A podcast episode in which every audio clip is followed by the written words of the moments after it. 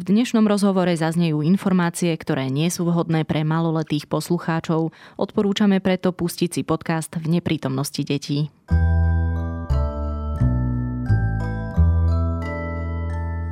Internet na nedostatok erotiky a sexu rozhodne netrpí, čo však chýbalo bol priestor, kde by aj bežní ľudia mohli takýto obsah bez obmedzení uverejňovať či dokonca speňažiť. Problém vyriešila služba OnlyFans, ktorej popularita stúpa. Spolu s ňou ale aj mnohé nástrahy. Je streda 20. júla, meniny má Ilia a Eliáš a dnes bude prevažne jasno a veľmi teplo. 32 až 37 na Orave a pod Tatrami okolo 30 stupňov. Počúvate Dobré ráno, denný podcast denníka Sme. Moje meno je Nikola Šuliková Bajanová.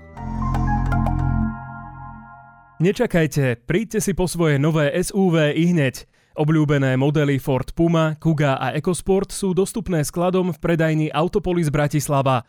Bohatá výbava už v základe, široká škála možností, 5-ročná záruka aj servis. To všetko môže byť vaše už dnes. Navštívte predajňu Autopolis na Panonskej alebo sa objednajte na testovaciu jazdu na www.autopolis.sk.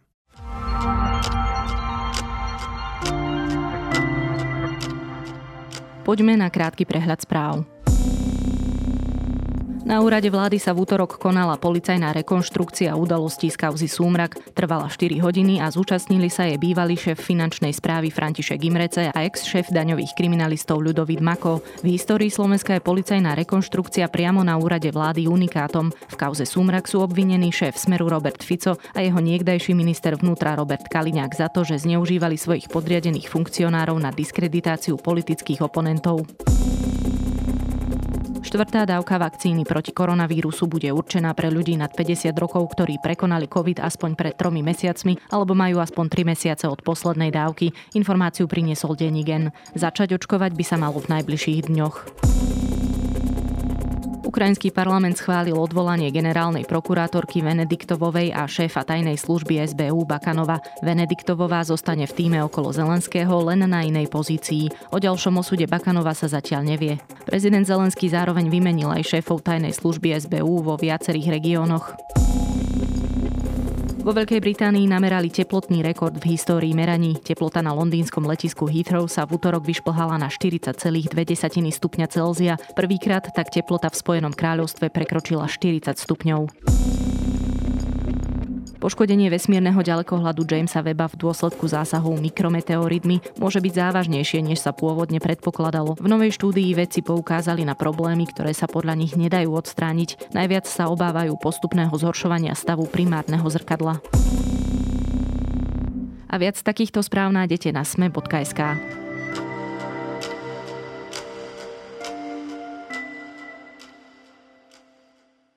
OnlyFans patrí medzi najlepšie platformy pre tvorcov na predaj vlastného erotického obsahu. Nevznikla výlučne pre tento účel, no povolenie porna a explicitného obsahu jej pomohla rásť do miliónových rozmerov. Za obsah sa platí a čím väčšej popularite sa platforma teší, tým väčší priestor na podvody na nej vzniká. Ako vôbec funguje, čo pozitívne prináša a kde sú naopak jej rizika. Pýtať sa budem Sone Jánošovej, reportérky denníka Sme. I think that the bad thing about this job that usually you shouldn't tell people what you're earning, but doing OnlyFans makes you so insecure that everyone is judging you and they're like, what the are you doing with your life? So you can just turn around and be like, you know what I'm earning? Stop. you have no idea. Like people don't know. Soni, čo je to vlastne OnlyFans? OnlyFans je platforma, asi najväčšia a najpoužívanejšia platforma pre platený obsah pod tým plateným obsahom si um, na prvý pohľad môžeme predstaviť čokoľvek. Aj to tak pôvodne, keď teda v roku 2016 vzniklo, bolo. Bolo to myslené ako platforma, kde umelci vlastne môžu predávať čokoľvek, čo vytvoria. Čiže klipy, pesničky, uh, fotografie, obrazy a tak ďalej a tak ďalej. Momentálne je ale OnlyFans synonymom pre platený erotický obsah. Uh-huh. Čiže 6 rokov funguje, je to celosvetová záležitosť. Začala asi ako miesto, kde sa dá predávať povedzme digitálne umenie, nech už má akúkoľvek formu, ale dnes je to čosi, kde idem a pozerám si trebárs erotický obsah, nahé fotografie a, a podobne? Áno, do veľkej miery je to tak. OnlyFans e, vystrelil naozaj raketovo počas, počas pandémie. V roku 2019 na ňom bolo iba takých 120 tisíc tvorcov obsahu, ale už v roku 2020 e, viac ako milión. Naozaj tá, tá pandémia tomu veľmi pomohla. Do istej miery to bolo aj kvôli tomu, že mnohí ľudia, ktorí sa venovali nejakému živému umeniu alebo vystupovaniu, rôzne burlesk tanečnice alebo modelky, aj fotomodelky a naozaj aj modelky, tak ako si to predstavujeme, tak e, zo dňa na deň vlastne stratili živobytie a hľadali teda spôsob, ako nejakým spôsobom zúročiť to, čo, to, čo robia a logicky sa presunuli najmä na OnlyFans. Čiastočne tam smerovali aj ľudia, ktorí fungovali na sociálnych sieťach, najmä na Instagrame a ten Instagram už nejaký ten čas má politiku, že mm, zakazuje nahotu a keďže mnohí títo ľudia mali teda obsah, ktorý napríklad Instagram alebo Facebook mazal, zakazoval, rušili sa im účty, tak prirodzene sa presunuli na OnlyFans, kde teda za tento obsah e, navyše im ľudia aj platia. To chcem vlastne inak aj zdôrazniť, že naozaj sa nerozprávame len o profesionáloch a profesionálkach, ale aj o bežných ľuďoch, ktorí majú tie hranice posunuté niekde inde a sú OK s tým, e, keď zverejňujú treba svoje fotografie a zobrazujú sa v rôznych situáciách. Áno, ja som sa rozprávala s viacerými, najmä ženami, ktoré OnlyFans majú, najmä preto, pretože erotika nejako patrí k ich životu a považujú ju za peknú. Samé sú konzumentky alebo konzumenti vlastne ďalších profilov na OnlyFans, že nevnímajú to iba ako zárobkovú činnosť, ale zároveň sú tam aktívni v tom zmysle, že e, sami tú erotiku nejakým spôsobom vyhľadávajú. A treba teda povedať, že na OnlyFans sa dá nájsť naozaj veľmi, veľmi široká škála tejto erotiky od nejakých veľmi jemných umeleckých aktov, ktoré sa len minimálne líšia od toho, čo človek môže vidieť na Instagrame, až po teda také, mm, až po naozaj hrubozrné porno, takého domáceho charakteru. E, čiže tá škála toho, čo tam človek e, vie nájsť, je teda veľmi široká. No dobre, tak vieme e, zhruba, že čo to je, ale vlastne ako to funguje. No keď sa človek prihlási na OnlyFans, tak sa mu vyroluje pekná prázdna obrazovka, pretože na OnlyFans nevidíte nič, pokiaľ si to nezaplatíte.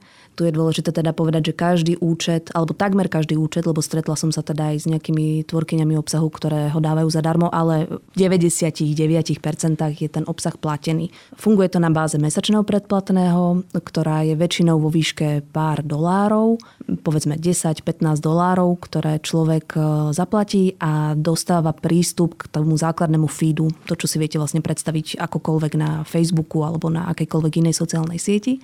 No a ten feed, teda ten um umelec, umelkyňa, ktorého odoberáte, zásobuje raz denne, dvakrát denne, závisí samozrejme, nejakým obsahom. Pokiaľ chcete ale ďalší obsah, tak si ho musíte priplatiť. A toto je práve tá záležitosť, na ktorej sa najviac zarába, a teda na ktorej najviac zarábajú umelci a umelkyne, modely, modelky, pornohviezdy, čo len chcete. To si zase predstavíte tak, že vám do súkromnej správy vie tento človek, táto žena, muž alebo aj pár poslať vlastne ďalší obsah, videá, fotografie, personalizované správy, alebo potom ešte teda funguje e, veľmi populárna činnosť a to je písanie si správ, čiže normálny sext marketing. Uh-huh. A tá cenotvorba to je na tých samotných tvorcoch, alebo teda ľuďoch, ktorí zverejňujú ten obsah?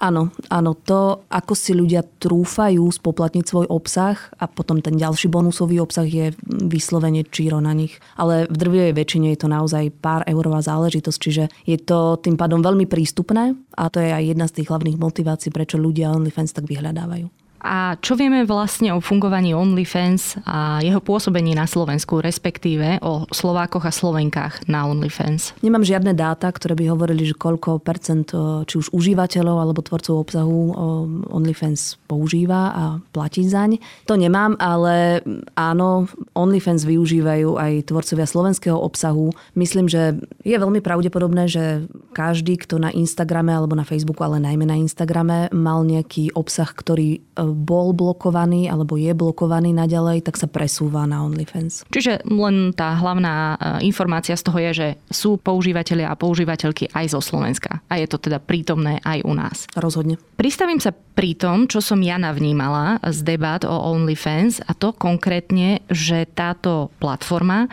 akoby zrevolucionalizovala, komplikované slovo, pornopriemysel. A konkrétne sa tým myslí hlavne to, že to bývalo často koncentrované v niekoho rukách. E, samozrejme sa s pornopriemyslom spája hrozne veľa závažných problémov a OnlyFans to do istej miery zmenilo. Tak povedzme si niečo o tom. No dá sa s tým určite súhlasiť. Má to mnohé ale, ale Dá sa s tým súhlasiť takto na začiatku. On sa čiastočne už mení aj ten porno priemysel. Mm, pomaly a opatrne, ale sú v ňom snahy vlastne o mm, etické porno, čo je vlastne e, porno žáner, ktorý sa snaží e, zobrazovať ľudské tela také, ako naozaj sú. Sústreďuje sa najmä na ženy, či už ako tvorkyne, alebo aj ako príjimateľky toho obsahu. Toto etické porno sa snaží o to, aby každý, kto na tom pornofilme pracuje, pracuje, tak tam bol naozaj podpísaný, čiže dajú sa čítať aj titulky. Uh-huh. A snaží sa to vlastne vysielať signály smerom k zdravej sexualite, nie k tej sexualite, ktorá je naozaj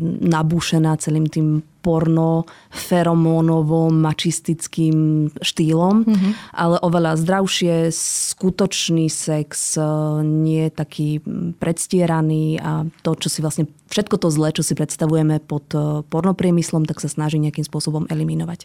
No a OnlyFans, aby sme sa dostali k nemu, tak e, do veľkej miery toto práve mohol meniť pretože dáva priestor tým tvorcom, aby ten obsah držali vo vlastných rukách. Čiže ak sa nejaká žena alebo muž alebo pár rozhodne, že budú zobrazovať svoju erotiku, tak ako ju vidia oni, sú zodpovední za ten obsah, vedia, čo robia, e, môžu to vypustiť do sveta bez toho, aby to nejakým spôsobom zašpinila tretia strana. Uh-huh. Samozrejme, ako som povedala, je tam viacero ale, no ten základný predpoklad je celkom zdravý a ako som sa rozprávala s viacerými ženami, ktoré používajú OnlyFans a ktoré práve vnímajú erotiku ako súčasť svojho života a chcú sa prezentovať, sú s tým OK, že ukazujú svoje telo a nahotu a tak ďalej, tak e, pre nie je to vlastne veľmi, veľmi dobrý nástroj. A tu ťa vlastne aj doplním, a spomínaš už niekoľkýkrát hlavne a najmä tie ženy, tak v podstate je mm, dokázané, alebo teda je známou informáciou, že väčšina zisku, ktorý pornopriemysel generuje, ide do rúk mužov.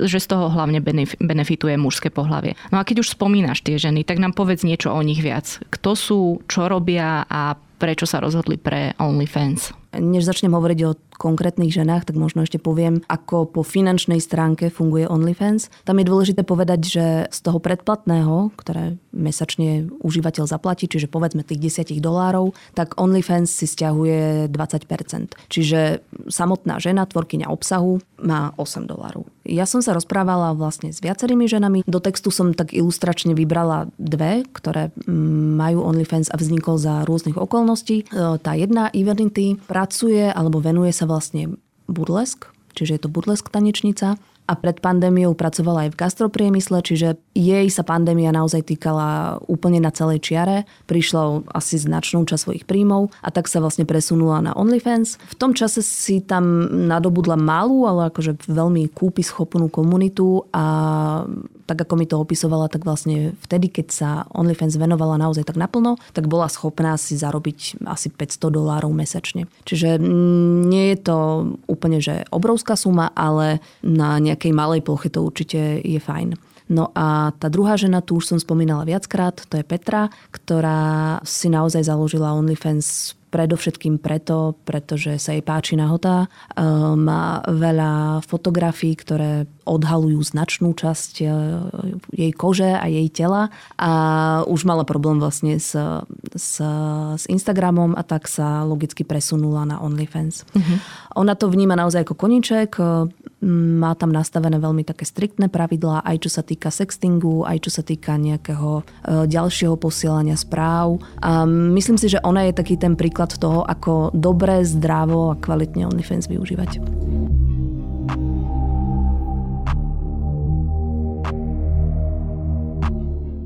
Dobre, ono to možno doposiaľ vzbudzuje iba ten dojem, že všetko je úplne v poriadku, funguje to bezproblémovo, ale nie je to len tak. OnlyFans, takisto ako mm, v podstate čokoľvek na internete, má aj svoje tienisté stránky.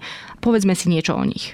Ak by som mala zašať zo širšia, tak vlastne akože čokoľvek, kde sa vyskytuje erotika, tak sa tam veľmi skoro začnú točiť veľmi veľké peniaze. Presne to, čo už si spomínala, že aj ten pornopriemysel je koncentrovaný vlastne v rukách pár ľudí, najmä mužov. Neinak ten trend sa odvíja aj na OnlyFans. Bolo to vidno aj vlastne na tom e, skokovom náraste, tých 615% v roku 2020. No a to, čo sa vlastne, to, čo začína na OnlyFans vznikať, tak sú agentúry, ktoré nejakým spôsobom zastrešujú, zgrupujú, e, dávajú dokopy e, rôzne profily, spravujú ich a tvária sa ako samotní tvorcovia toho obsahu. Ono to v zásade funguje tak, že mm, nejaká agentúra e, ponúkne ženám, ktoré už OnlyFans majú, alebo majú nejaký erotický obsah kdekoľvek, alebo si myslia, že takto prídu ľahko k peniazom, tak im ponúkne, že e, im od nich bude pýtať iba ten obsah, to znamená videá, či už ľahšie porno, alebo e, naozaj tvrdé porno, alebo obyčajnú erotiku, obyčajné fotky. Oni už s tým potom nebudú mať ako keby žiadnu starosť. To znamená, že raz do mesiaca pošlú e, veľký, veľkú dodávku svojho obsahu a všetko ostatné e, bude zastrešovať tá agentúra. Tu treba povedať, že to nie je úplne jednoduchá práca. Že keď sa tomu chce človek naozaj venovať, keď chce mať z toho zisk, tak naozaj je to, no akože nepreženiem to, ale je to trochu práca za počítačom, ktorá pripomína úradníckú robotu, pretože neustále musíte byť za klávesnicou. OnlyFans nemá napríklad e, aplikáciu, to je dôležité povedať, čiže nedá sa to čeknúť na mobile,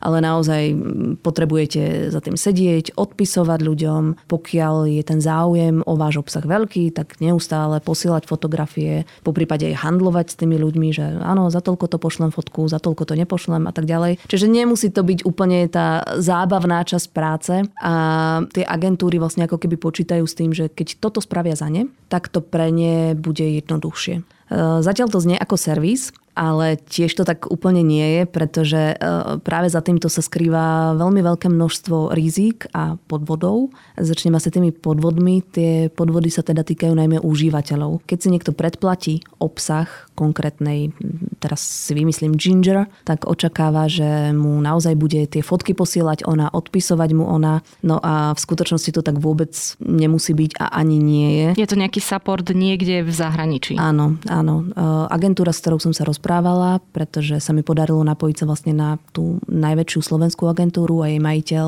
pod e, pseudonymom bol ochotný mi porozprávať mnohé z tých praktík, ako vlastne fungujú. A áno, opísal teda, e, že majú zamestnancov v rôznych krajinách, predovšetkým mimo Európskej únie, ktorí 20 hodín denne obhospodárujú tie, tie účty. To znamená, že v 10-hodinových zmenách sa tam striedajú predovšetkým muži, ktorí v mene tých e, akože modeliek a, a v mene tých dievčat, aby som zachovala ten jazyk, ktorý používal, aj majiteľ agentúry odpisujú vlastne na všetky správy. Čiže je to vlastne klamanie zákazníka. Áno, je to klamanie. On to celkom otvorene priznal aj s tým, že to, z toho si vlastne ako, že tí účastníci musia byť nejakým spôsobom vedomí, že keď tam trávi tak strašne veľa času, že nie je možné, aby to bola iba modelka a, Čo môže a nemusí byť pravda. Áno, to môže a nemusí byť pravda samozrejme. A on to opisoval tak veľmi, že vlastne to mužom je jedno, že sa im iba zvýši dopamín a potom sú spokojní, keď im niekto odpíše. Plus sú to asi nejaké nepísané pravidlá tej hry, lebo vlastne kam sa pôjde stiažovať na obchodnú inšpekciu? Asi nie. No to asi nie, ale e, sú rizika, že nejak ten profil môže byť odhalený, alebo ten, teda tento podvod nejakým spôsobom môže, môže prasknúť. A sú na to tie agentúry pripravené, že v momente, že keď, keď vidia, že, ten, že človek, ktorý platí veľké peniaze, je už taký nejaký nevrlý alebo si všíma, že mu asi neodpisuje tá Ginger, hm, povedzme si ju, tak e, jej zavolajú a ona teda urýchlene sa naozaj pripojí, náhra nejaké personalizované video a vlastne akože celú tú situáciu tak nejak e, urovnajú. No čiže do veľkej miery tieto agentúry vlastne zavádzajú alebo priamo klamú tých zákazníkov.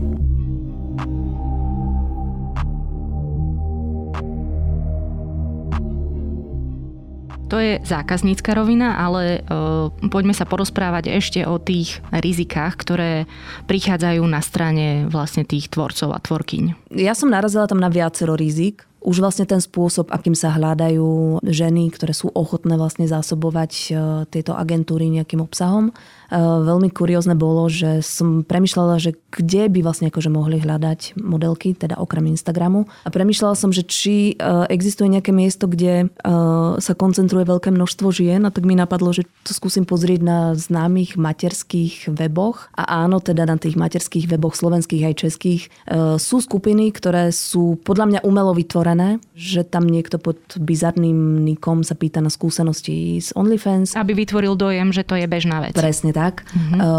Zapájajú sa tam ženy s viac či menej naivnými otázkami a do toho sa vždy v tom vlákne vlastne objaví niekto, kto je ochotný poradiť tým ženám, že, že pokiaľ máte odvahu a pokiaľ máte pekné telo alebo aj nepekné telo, akékoľvek telo, ktoré ste ochotné ukázať, tak vám to vlastne vieme zabezpečiť. Čiže už tu na akože vzniká taký nejaký priestor. Taký, taký mm-hmm. priestor presne pre zneužitie nejakého toho materiálu. Písala som si aj s jedným človekom, ktorý teda keď som mu veľmi rýchlo odhalila, že som novinárka, tak už nechcel pokračovať v tejto debate. A tak, no toho, tých, tých vecí tam veľmi veľa, no ale aby som sa dostala k podstate, tak vlastne e, všetky ľudskoprávne organizácie, aj úrady, ktoré sa týmto zaoberajú, tak už tento nábor považujú za pomerne rizikový, pretože tam je veľmi tenký ľad, že, že kedy sa ešte môžete rozprávať s niekým, komu dôverujete a kedy už sa môžete dostať do rúk nejakému kúpliarovi. Uh-huh. Čiže už tam treba byť opatrná. A ešte si písala vo svojom článku aj o vyplácaní odmien za vlastne mm, ten obsah, ktorý tam niekto zverejňuje. No všeobecne na internete vzniká taká predstava, že človek, ktorý má OnlyFans, tak zarobí veľmi jednoducho veľké peniaze. Pretože o tom sú aj správy, ale najmä ide o známe americké postavy, ako mm. napríklad herečky alebo speváčky. Áno.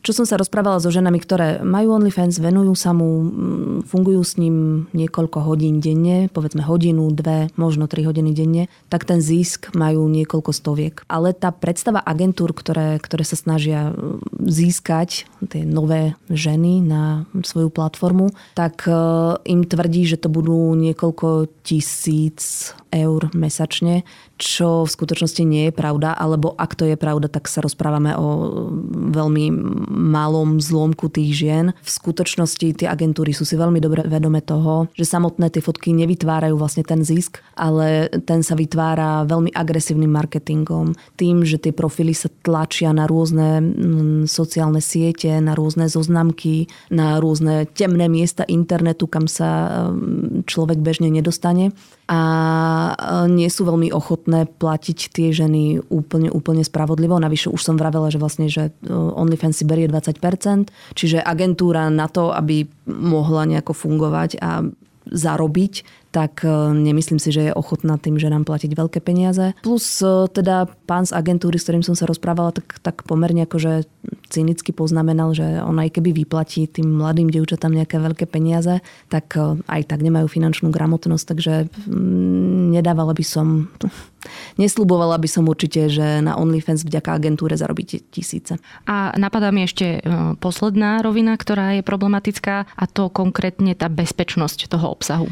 No, internet nie je bezpečné miesto pre akýkoľvek erotický obsah, to si treba povedať úplne na rovinu. Ktokoľvek sa touto problematikou zaoberá, tak povie, že akákoľvek fotka, ktorú komukoľvek pošlete, už nie je vaša fotka. A ktokoľvek, kto posiela aj svojmu partnerovi, frajerovi, budúcemu, bývalému frajerovi, komukoľvek, tak e, by sa mal zamyslieť nad tým, že či je ochotný sám seba vidieť na Pornhube, pretože to je bohužiaľ smutná pravda, že e, vzťahy končia, ale dáta zostávajú.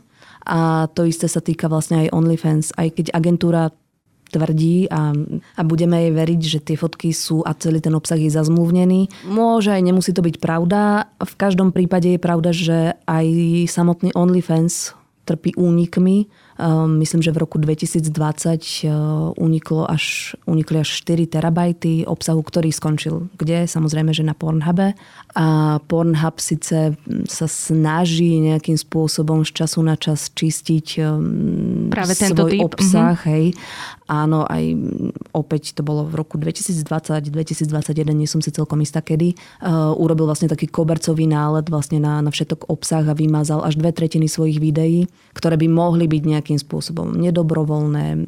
Je na nich detská pornografia, alebo je to porno z pomsty, tiež veľká, veľká silná téma.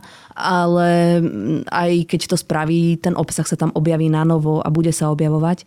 Takže uh, áno, zakončím to vlastne tým, čím som to otvorila. Ktokoľvek pošle na internete svoju nahú fotku, si musí byť trošku vedomý tým, že tá fotka sa stiahne, niekto si ju nechá, niekto ju nahrá niekam inám. Dobre, tak keď to zhrniem. Povedzme, že tá pozitívna stránka toho všetkého je, že sa do istej miery normalizuje sexualita, čo samozrejme stále môže byť pre určitú skupinu ľudí problém, ale pre iných je to súčasť ich, ich identity a toto je ten priestor. A je to zdravé a je to v poriadku. A na druhej strane ale máme práve sexuálne nevzdelaných ľudí, ktorí sú terčom predátorov a to aj na sociálnej sieti alebo platforme OnlyFans, ktorá môže mať aj dobré renomé. Takže čo si z toho máme podľa teba vlastne odniesť? Ja by som bola za seba rada, keby ľudia k erotike pristupovali zodpovedne, tak ako je vlastne tlak um, pristupovať zodpovedne, čo viem, k jedlu, k oblečeniu, aby sme sa zaujímali o, o to, uh, odkiaľ pochádza, kto ju tvorí, pokúšali sa zistiť, či ten tvorca je naozaj ten tvorca, či to nie je len nejaký prefabrikát, pretože práve toto je ten priestor na mm, taký šedý priestor a tenký ľad a potenciálne násilie. A to je škoda, pretože OnlyFans naozaj môže byť ten priestor, kde sa e, erotika a ľudská sexualita môže prejaviť v takom tom najzdravšom a možno aj tom najpeknejšom slova zmysle. No a určite si predtým netreba zatvárať oči a ja som veľmi rada, že to nerobíš ani ty. Budem sa tešiť aj na ďalšie texty z tejto kategórie, ktoré napíšeš v budúcnosti. Rozprávala som sa so Soňou Jánošovou, reportérkou Denníka Sme.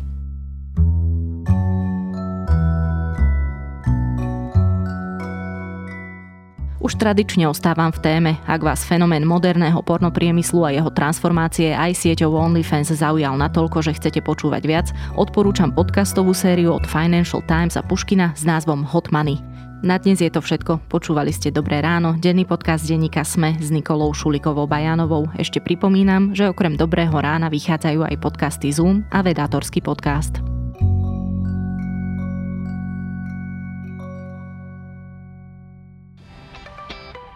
Existuje Boh, ak je na svete toľko utrpenia? Je environmentalizmus nové náboženstvo? Je lepšie nespravodlivo znášať, ako ju konať?